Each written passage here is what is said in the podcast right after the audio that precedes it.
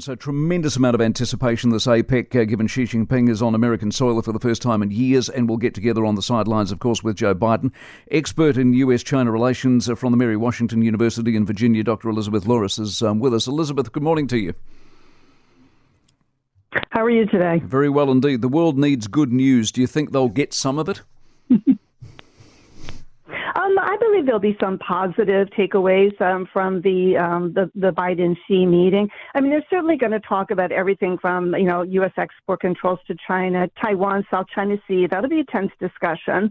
Um, and of course, you know, Beijing's closer relations with Iran. You know, Biden Biden will see if he can get Xi to use uh, some leverage with Iran to you know back off its support of Hamas you know, right now in the Middle East. And there's, there's also the, you know, Russia uh, Ukraine issue going on. You know, Biden will ask um, uh, Biden um, um, Xi to ease up, you know, um, on, on, on Russia's, um, you know, support for Russia and Ukraine. But I think the two agreements that we, we can anticipate is one um, regarding fentanyl um, ingredients. You know, China uh, produces the precursor ingredient, ingredients and other Chinese companies then sell those precursor ingredients to Mexico, um, and then comes into the United States. And so the U.S. has hit Chinese companies with sanctions. And um, so I, I, think that um, uh, um, Xi Jinping will certainly budge on this one and at least come to some agreement. You know, whether it comes to fruition down the road, we'll see, but we'll make some type of an agreement. I think the other thing that will come out of this um, meeting is military to military communication communication channels. Uh, being reestablished. You know, they were shut off last August after U.S. Speaker Pelosi um, went to Taiwan, and then the U.S. sanctions uh, the Ministry of Defense, um, you know, Minister Li Shangfu over in China, but um, Li has been forced out of his position. And so his um, and, and, of course Li Shangfu refused to meet with anyone, um, Lloyd Austin and anyone from the U.S. while he was under sanctions. Well, now he's out of position, so that kind of that's an opening uh, to restart military to military communication channels uh, which we, we know are vitally important, con- continuing, you know, that um, China is increasingly aggressive um, in Taiwan and Taiwan Strait, but also in the South China Sea.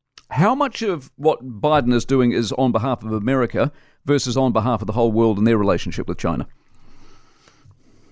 Well, definitely he's thinking of, um, you know, America first. Um, you know, it, Biden right now is in a better position than he was about two months ago you know, when, when the announcement was made that, you know, APEC was going to be in San Francisco and would Xi Jinping come or not, Xi Jinping was in a really, really sweet spot. The American economy, you know, it looked like we were going into recession. There was raging inflation. Um, there were trade tensions between the U.S. and China, and it looked like Biden really, really needed China and Xi Jinping.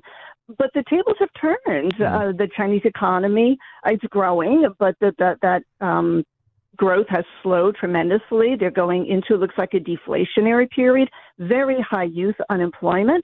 So Xi Jinping is here. Notice he's meeting with American businesses, $2,000 a plate dinner to say that China is still a good place to invest. You know, under that national security law, uh, companies are U.S. and foreign companies are very skittish about investing in China. U.S. investment in China is nearly dried up, and they can't do really due diligence there. So, who's going to invest in China if you can't do due diligence? So, he's coming here, and he very much needs the U.S., perhaps even more so than Biden needs China right now.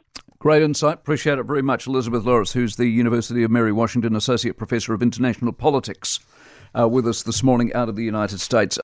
For more from the Mike Hosking Breakfast, listen live to News Talk ZB from 6 a.m. weekdays or follow the podcast on iHeartRadio.